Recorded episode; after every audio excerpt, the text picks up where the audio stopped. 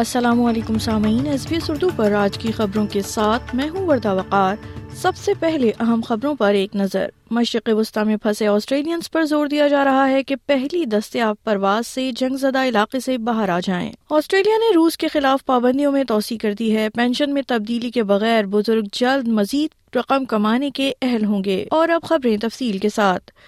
اسرائیل نے غزہ شہر کے ایک اسپتال پر فضائی حملے کی ذمہ داری لینے سے انکار کر دیا ہے یاد رہے کہ مذکورہ حملے میں حماس کے محکمہ صحت کے حکام کے مطابق سینکڑوں افراد ہلاک ہوئے ہیں غزہ کی وزارت صحت جو کہ حماس کے زیر انتظام ہے کا کہنا ہے کہ منگل کی شام کو ہونے والے حملے میں کم از کم پانچ سو افراد مارے گئے ہیں اسرائیل کا کہنا ہے کہ وہ اس حملے کی تصدیق کے لیے کام کر رہا ہے جو دو ہزار آٹھ کے بعد سے لڑی جانے والی پانچ جنگوں میں اب تک کا سب سے مہلک اسرائیلی دفاعی فضائی حملہ ہوگا لیکن ساتھ ہی یہ بھی تجویز کیا جا رہا ہے کہ یہ صورتحال جہادیوں کی جانب سے راکٹ لانچر کے ناکام حملے کے باعث ہو سکتی ہے تاہم اقوام متحدہ میں فلسطینی رہنما ریاض منصور کا کہنا ہے کہ وہ سمجھتے ہیں اسرائیل ہی ذمہ دار ہے اور ساتھ ہی انہوں نے تنازع میں جنگ بندی کا مطالبہ کیا ہے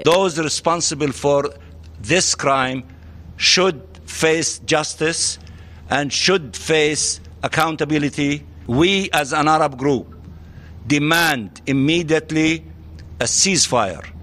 because the continuation of the war,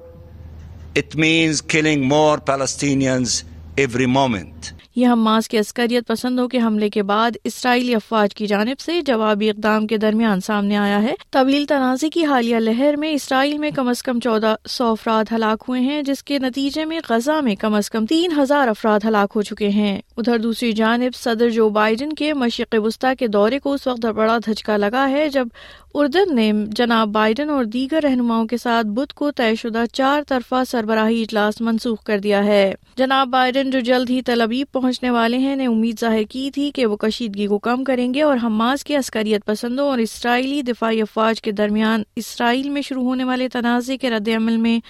جنگ کو پھیلنے سے روکیں گے ادھر آسٹریلین شہریوں پر زور دیا جا رہا ہے کہ وہ اسرائیل سے پہلی دستیاب پرواز لے کر باہر نکل جائیں وزیر داخلہ کلیئر اونائل کا کہنا ہے کہ تنازع والے علاقے میں تقریباً بارہ سو افراد پھنسے ہوئے ہیں جو حکومت سے رابطے میں ہیں انہیں وطن واپسی کے بارے میں اپ ڈیٹس موصول ہو رہی ہیں جبکہ چھیالیس آسٹریلین غزہ میں پھنسے ہوئے ہیں یاد رہے کہ دبئی سے ایک پرواز جس میں دو سو سے زائد افراد بشمول آسٹریلوی اور دوہری شہریت کے حامل افراد موجود تھے منگل کی شام سڈنی اتری جبکہ لندن سے آنے والی پرواز مزید دو سو افراد کو لے کر آج رات سڈنی اترنے والی ہے محترمہ او نائل نے بدھ کے روز سیون سن رائز کو بتایا کہ آسٹریلیا میں دہشت گردی کے خطرے کی سطح جوں کی تو ہے لیکن حکومت چوکس ہے اور ملکی سلامتی پر توجہ مرکوز کر رہی ہے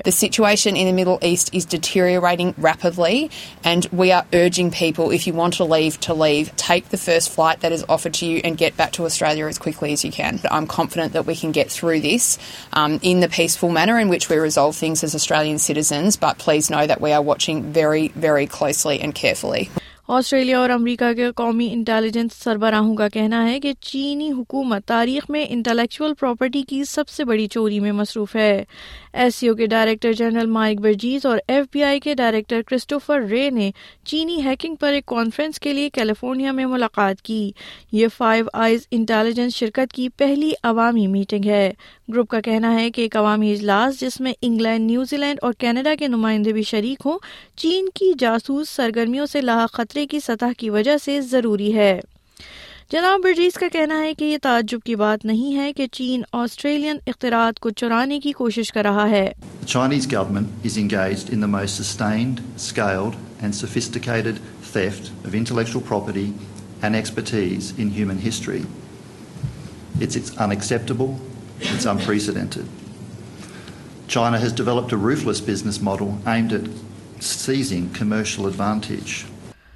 بزرگ جلد ہی پینشن متاثر ہوئے بغیر زیادہ رقم کمانے کے قابل ہو جائیں گے بدھ کو وفاقی پارلیمان میں متعارف کروائے جانے والے نئے قوانین سے پینشن پر ان لوگوں کو چار ہزار ڈالر کا اضافہ ہوگا جو ملازمت بھی کر رہے ہیں تجویز کے تحت اگلے سال کے آغاز سے زیادہ سے زیادہ ورک بونس بیلنس کی حد سات ہزار آٹھ سو سے بڑھا کر گیارہ ہزار آٹھ سو کر دی جائے گی سماجی خدمات کی وزیر امنڈا نے کہا کہ نئے قوانین پینشن پر کام کرنے والوں کی راہ میں حائل رکاوٹوں کو دور کریں گے سامعین آپ سن رہے تھے ایس بی ایس اردو پر آج کی خبریں